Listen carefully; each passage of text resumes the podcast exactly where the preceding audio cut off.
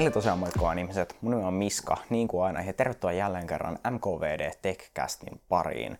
Tällä kertaa olisi jakso numero kolme, tänään on jälleen kerran perjantai, ja tosiaan tervetuloa kuuntelemaan. Ja ihan aluksi mä pyydän anteeksi, mun ääni saattaa kuulostaa aika huonolta, ja jne, koska mulla on ollut koko viikon about flunssa, ja mun kurkku on erittäin kuollut, eli mä pyydän anteeksi, jos mä kuulostan kuolevalta vesilinnulta välillä, niin mä en voi sillä vaan mitään. Mutta silti mä ajattelin power through ja vetää tähän podcast-jakson vielä. Mä olisin voinut aika hyvin kyllä skipata tän ihan vaan sen takia, että mun ääni ei sitä kestäisi, mutta nyt vedetään ja täysillä. Tosiaan ensi viikolla mä oon nyt tästä, tosiaan mä oon nyt tässä sunnuntaina lähössä viikoksi matkalle – ja mä oon siellä sellaisissa ympäristöissä, että mä en ole varma, että löydänkö mä mahdollisuutta tai aikaa äänettää podcastia ensi viikolla, mutta se on ihan vaan sen takia, että siellä on, voi olla, että mä en löydä tarpeeksi hiljasta tilaa, että mä voin puoli tuntia jutella, mutta jos mulla on millään tavalla mahdollisuus, niin mä todellakin tietty ensi viikollakin teen podcastin. Mutta pidemmittä tällaisista ns. turhilta selittelyiltä, niin hypätään suoraan meidän kolmeen aiheeseen. Ensimmäisenä meillä on se, että Microsoftin HoloLens 2 tulee kuulemma myyntiin nyt syyskuussa. Ja tämä siis esiteltiin helmikuussa Mobile World-konferenssissa, ja jos te tiedä mikä HoloLens on, niin se on periaatteessa Microsoftin AR-lasit. Eli tällaiset niin kuin, lasit, mitkä sä laitat päähän ja sitten sä näet sun ympärillä. Sä voit tehdä periaatteessa tietokonesovelluksia, jotka sitten näkyy AR, eli siinä sun maailmassa niin kuin augmented realitynä, ja sitten te voit, sä voit vaan käyttää niitä sovelluksia ja tökkiä niitä sun sormella jne 3D-malleja ja kaikkea tällaista. Tosi hieno teknologia ja erittäin futuristinen. Se ensimmäinenkin HoloLens, mikä tuli jo vaikka kuinka monta vuotta sitten, se on vieläkin erittäin tehokas laite. Ja tosiaan tämä HoloLens 2 tulee nyt olla sille seuraaja, ja tälle kerrottiin, että sen hinta tulee olemaan kolme ja puoli tonnia. Ja joo, se on aika paljon, se on todellakin paljon tällaisesta laitteesta, mutta sitä myydään jälleen kerran ainoastaan yrityksille, ja yrityksille se kolme ja puoli tonnia tällaisesta laitteesta ei yleensä ole sitten enää niin paljon kuin se olisi yksityishenkilölle – ja tämän marketti on pelkästään yritykset, koska se on se, mihin tämä on rakennettu. Tämä on rakennettu just siihen, että yritykset voi käyttää tätä esimerkiksi joidenkin isojen ö, asioiden 3D-suunnitteluun ja mallinnukseen ja niiden mallien NS-näyttämiseen AR ja JNE. No, mikä tässä HoloLens 2 on sitten uutta verrattuna tuohon vanhaan? No, ekaksi tässä on paljon suurempi FOV, eli Field of View, eli periaatteessa siinä ekassakin HoloLensissa idea oli se, että sä näet kokonaan, mutta sitten sulla on kummassakin silmässä siinä keskellä sellainen kuutio, minkä sisälle niin kun ne heijastukset voi tulla, ne AR-hommat. Eli se ei todellakaan peittänyt niin koko sun näkökenttää, todellakaan se oli sellainen pieni kuutio siinä, ja sitten kun sä, ja se oli oikeasti pieni, siis oikeasti pieni. Tosiaan ihan näin esitykseksi, että te tiedätte, mä oon kokeillut HoloLensia. Me päästiin koulun kautta kokeilemaan sellaisia. Ja se field of view, mikä siinä tämänhetkisessä mallissa on, se on todella pieni. Siis sellainen, että jos sä haluaisit laittaa pöydälle, niin kuin normaalikokoiselle pöydälle jonkun objektin, ja sitten tehdä siitä about metri kertaa metrin kokonen, niin että sä näkisit sen kunnolla, sun pitäisi seisoa about kolme metriä taaksepäin siitä pöydästä, että sä näet sen koko objektin että se field of view on tosi pieni, eli jos sä vähänkin käännät sun päätä, niin sä et enää näe sitä, koska se ei pysty piirtämään sitä siihen. Mutta tässä uudessa HoloLensissa kuulemma tulee olemaan paljon suurempi toi field of view, mikä on aivan mahtavaa, koska se oli ensimmäisen HoloLensin ainut iso ongelma mun mielestä. Ja kuulemma tässä on myös kummallakin silmällä 2K-resoluutio, mikä on iso, niin kuin iso resoluutio per silmä mukana sitten kans ö, suoraan Windows Hello ö, silmänpohja, ei silmänpohja, vaan toi retina, niin kun, en mä osaa, mä osais kääntää sitä suomeksi, mutta tosiaan retina-skannaus on suoraan rakennettuna toihin nenätalloihin, että se periaatteessa autentikoi, sä et tarvii salasanaa, sä et tarvii sormenjälkeä, vaan se autentikoi sut sun silmien perusteella. suoraan, kun sä laitat ne lasit päähän. Sitten tässä ihan keskellä tätä headsettiä periaatteessa sun otsassa on tällä iso kamera, ja se ei ole ihan niin peruskamera, vaan se on sellainen Azure Connect-kamera.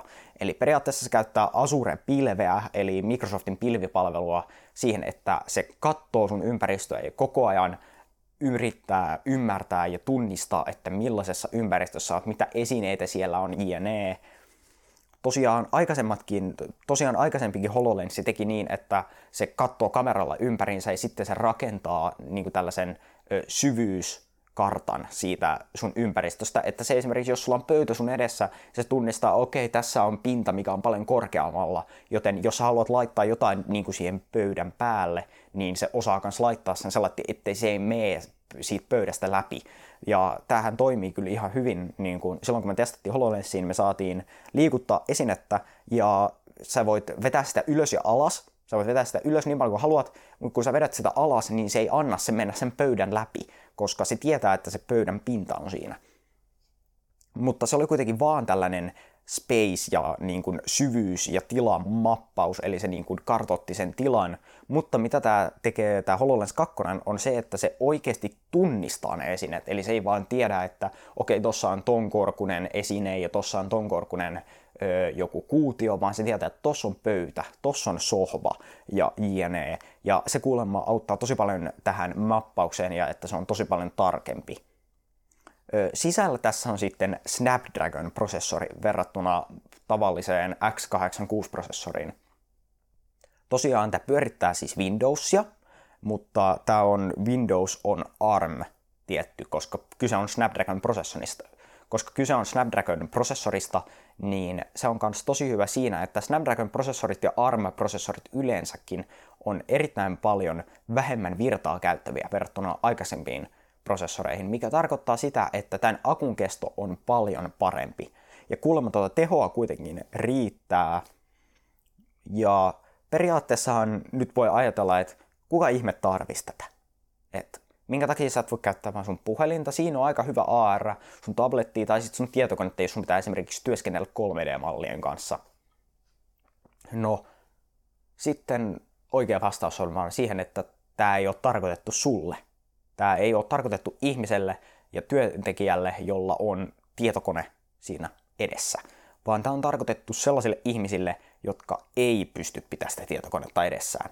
Esimerkiksi korjaajat, esimerkiksi kaikki, mikä tekee tällaisia ison luokan mekaniikkaa ja tosi isoja esimerkiksi huoltoprosesseja, ne huoltaa vaikka jotain laivoja tai jotain tällaista, missä sä voit olla tilanteessa, että sä et pysty käyttämään tietokonetta, mutta sulla on ne lasit päässä, niin sä saat suoraan kaiken infon ja kaikki ohjeet, mitä sä tarvit, suoraan niihin laseihin. Ja se on niin kuin niiden se perusidea, että sulla voi olla esimerkiksi iso 3D-malli, mikä on NS oikeassa koossa. Se on suhteellisesti oikeassa koossa oikeaan maailmaan. Sulla voi olla 3D-malli ja sä voit siitä ottaa osa kerrallaan, että mihin mun pitää laittaa tämä osa seuraavaksi, jne. Ja esimerkiksi tämä tilanne, missä me koitettiin HoloLensia, se oli sellaisella yrityksellä kuin Cadmatic, ja mitä he tekee on, he tuottaa softaa ja tällaista ohjelmaa, jolla he kehittää tällaista ohjelmaa, jolla suunnitellaan energiantuottolaitoksia, laivoja ja kaikkea tällaista. Ja sellaisessa tilanteessa, kun sulla on esimerkiksi jonkun sähköntuottolaitoksen niin kuin sisätilat ja missä kohtaa menee mikäkin putki ja jne, niin sitten heillä oli HoloLens-softa siihen, että he pystyivät näyttämään ne AR. Ja se on just niin kuin, tilanne, mihin HoloLensia käytetään. Eikä se, että sä teet videoeditointia sillä tai sä selaat vaan nettiä sillä. Toki tulevaisuudessa, kun tämä kehittyy ja tulee paljon halvemmaksi ja tehokkaammaksi, niin sekin voi olla tietty mahdollista, mutta tällä hetkellä se ei ole vaan tarkoitettu meille, jotka on koko ajan tietokoneen kanssa. Mutta pitää kyllä silti sanoa, että ei mua todellakaan haittaisi, jos koulu hankkisi meille vaikka HoloLenssin. Niin kuin, se on erittäin kiinnostava tuote ja sillä olisi aivan mahtavaa päästä leikkimään. Että en todellakaan skippaisi mahdollisuutta päästä leikkimään tällaisella – tai vaikka kehittämään jotain softaa sille, koska se on kuitenkin Windows-tuote. Ja mä uskon, että Microsoftilla on erittäin hyvät ainekset tulevaisuudelle HoloLensissä, ja se voisi olla oikeasti tuote, mikä voi tulevaisuudessa mullistaa tietotekniikan, vielä kun se tulee pienemmäksi ja tehokkaammaksi ja halvemmaksi.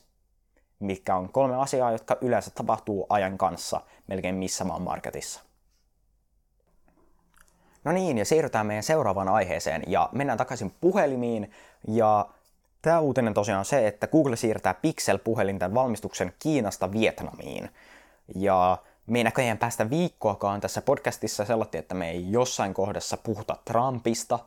Ja tosiaan, minkäkään takia edes Google tekee tämän, on se, että Trump uhkailee tosi paljon kaikkea Kiinasta tulevaa elektroniikkaa sillä, että siihen nostettaisiin tosi suuret tariffit, mikä tarkoittaisi periaatteessa sitä, että valmistajat, mikä tekee Kiinassa puhelimia, ne valmistaa sen puhelimen että Kiinasta ja sitten ne lähettää ne Amerikkaan myyntiin. Niin silloin kun ne tulee Amerikkaan, niin se valmistaja joutuisi maksaa niitä tariffeja siitä, että ne saa tuoda sen tuotteen Kiinasta Amerikkaan. Eli mahdollisuutena on se, että ne maksaa ne tariffit, ihan, ja pitää, puh- pitää sen puhelimen tai laitteen, mikä ikinä onkaan, samassa hinnassa, ja mikä tarkoittaa sitä, että ne tekee vähemmän voittoa siitä. Tai sitten se melko varmasti oleva mahdollisuus ja tapaus, että ne vaan nostaa sen puhelimen hintaa. Eli ne siirtää sen ylimääräisen hinnan, mitä ne joutuu käyttää tariffeihin, ne siirtää sen hinnan sulle. Eli periaatteessa, jos kaikki valmistajat nyt jatkaisi vielä Kiinassa laitteiden tekemistä ja sitten nämä tariffit tulisi voimaan, se tarkoittaisi, että puhelinten hinnat voisi nousta parilla kympillä ympäri maailmaa jopa, tai ainakin Amerikassa. Ja tämä on syy, minkä takia tosi monet valmistajat on nyt alkanut etsiä mahdollisuuksia siirtää niiden valmistusta, niiden kaikkien puhelinten valmistus johonkin toiseen maahan. Muistaakseni Apple on siirtänyt tosi paljon Intiaan lähiaikoina, ja niin on kans muut merkit. Ja nytten Google on siirtämässä tosiaan Vietnamiin tässä keississä. Niin hauska asia tässä on se, että tuo tehdas, mihin ne on siirtämässä tätä, niin se on entinen Nokian tehdas, minkä Nokia aikoinaan rakensi Vietnamiin. Ja nytten se on ollut aika käyttämättömänä ja Google on nyt kuulemma siirtämässä sinne.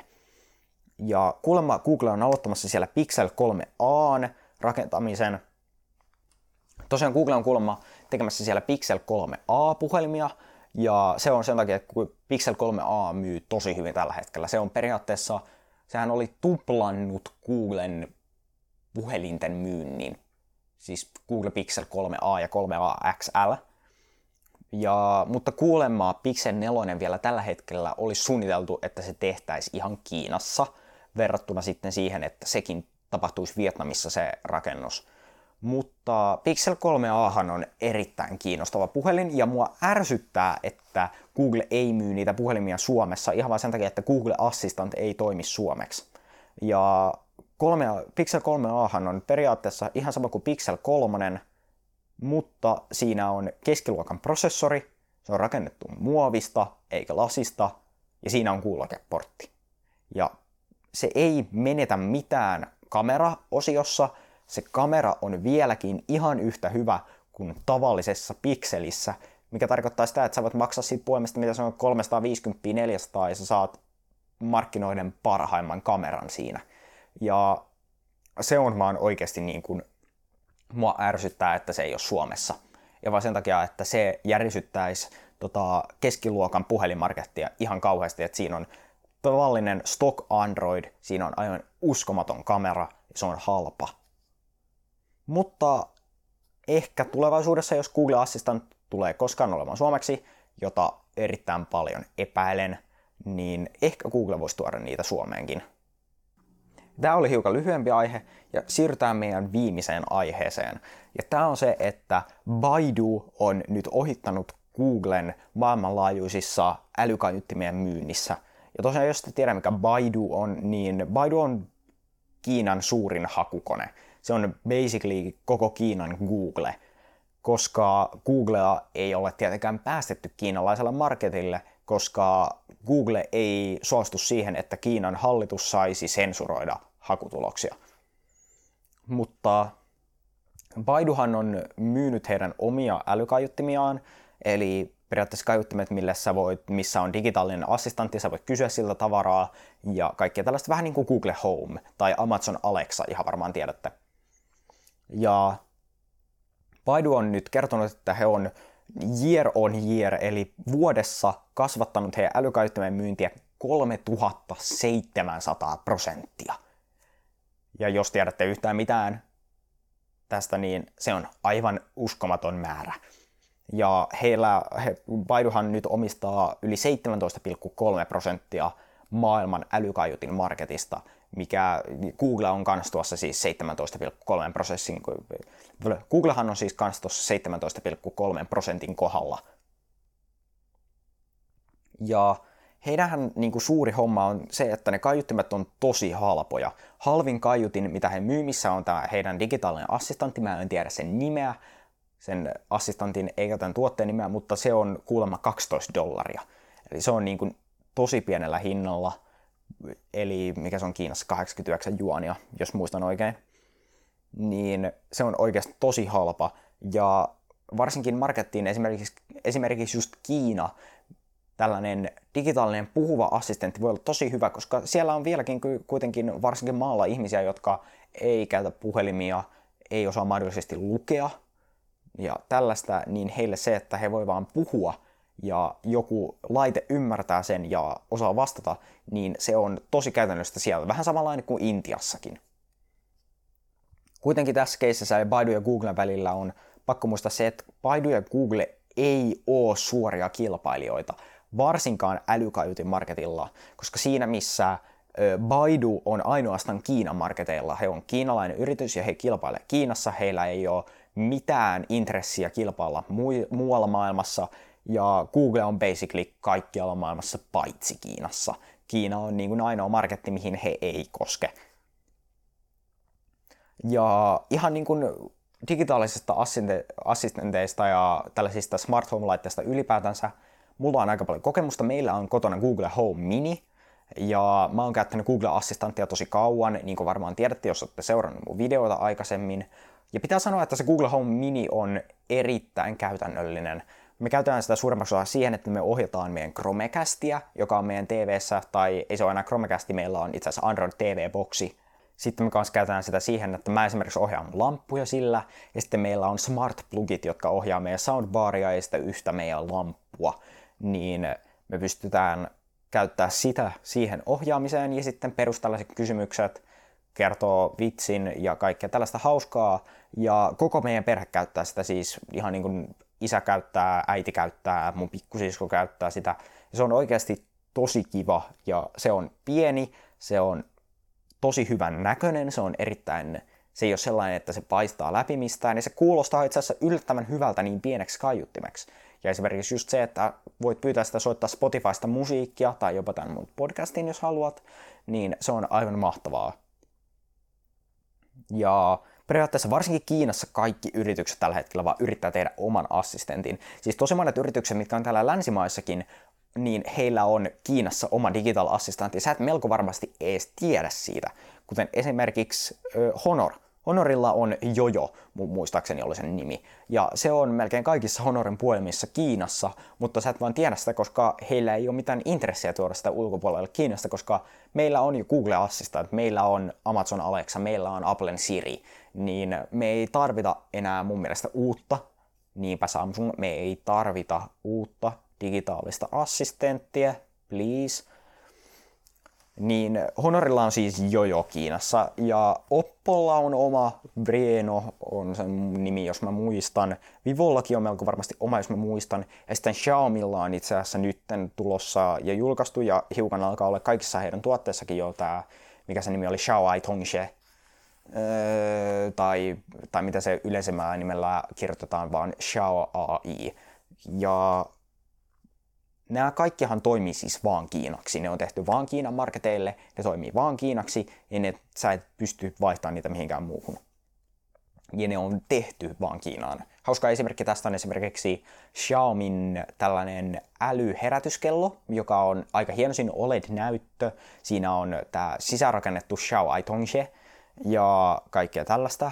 Ja se on oikeasti hyvä ja jopa sen verran hyvä, että sen voisi ottaa muualle maailmassa, vaikka se AI-puoli siitä ei vaikka toimisi tai jotain, mutta se on niin lukittu Kiinaan, että se on aina Kiinan aikavyöhykkeessä, ja sä et saa vaihdettua sitä sen aikavyöhykettä, mikä tekee siitä basically täysin turhan Kiinan ulkopuolella. Ja tämä näyttää, kuinka paljon ne haluaa lukita sen oman assistentin ja heidän ne tuotteet sinne oman markettiinsa. Ja siellä marketissa se on vaan tosi hyvä, että ne kaikki puhuu Kiinaa, koska ne toimii tosi hyvin Kiinaksi. Ne on täysin pohjalta rakennettu sen takia, että ne toimii Kiinaksi. Verrattuna sitten esimerkiksi Google Assistanttiin tai Alexa, mitkä ei kuulemma toimi kauhean hyvin Kiinaksi, koska ne on rakennettu englannin pohjalta. Mutta nämä, mitkä on rakennettu sellainen, niiden ei edes tarvitse miettiä englantia, vaan ne rakentaa sen kiinaksi, ne toimii kiinaksi, se puhuu hyvää kiinaa ja käyttää oikeita termejä ja tällaista, niin tietty ne myy paljon paremmin siellä, koska ne tietää, mitä se marketti tarvii. Ja ihan suoraan sanotusti ihan hyvä, että ne ei tunge niitä assistentteja tänne länsimaihin, koska se me tiedetään, että se missä länsimaiset yritykset on aika huonoja tekemään mitään kiinaksi, niin kiinalaiset on myös varsinkin puheessa aika huonoja tekemään englanniksi mitään. Öö, olette varmaan melko hyvin kuullut kaikki ne halvat Bluetooth-kaiuttimet, mitkä tulee Kiinasta, ja kun sä laitat sen päälle, ja se puhuu tosi huonoa englantia, ja ne, niin ihan hyvä, että näitä omia assistentteja ei tungeta Suomeen tai mihinkään muuallekaan tälle, tänne Kiinan ulkopuolelle. Toki emme koskaan tiedä, voi olla, että mä herään huomenna ja tajuun, että Honorin puhelimessa on jojo kaikkialla suomeksi tai englanniksi. Mutta ei sitä kai koskaan tiedä. Mutta Mua kiinnostaisi kuulla teidän mielipiteet. Käytättekö te oikeasti esimerkiksi Google Assistanttia, koska voi olla, että mä oon vaan jotenkin special snowflake siinä, että mä käytän sitä tosi usein. Tosiaan, eiköhän tämä jakso alka ole tässä. Heittäkää teidän mietteet, jos katsotte YouTubessa, niin kommentteihin. Ja jos kuuntelette Spotifyssa, Google Podcasteissa, Apple Podcasteissa, missä ikinä kuuntelettekaan, niin heittäkää podcast-tilaukseen ja ne. Ja tosiaan Katsotaan, tuleeko ensi viikolla podcastia. Mä infoan mun someissa, varsinkin Instagramissa veikkaan, että jos ei tule podcastia, niin mä infoan sitten siellä siitä. Eli laittakaa toki seuraukseen mkvd-yt, jos et ole sitä vielä jonkun ihme takia tehnyt. Mutta me ei nähdä, vaan kuullaan jälleen kerran ensi viikolla ehkä. Ja se olisi moro!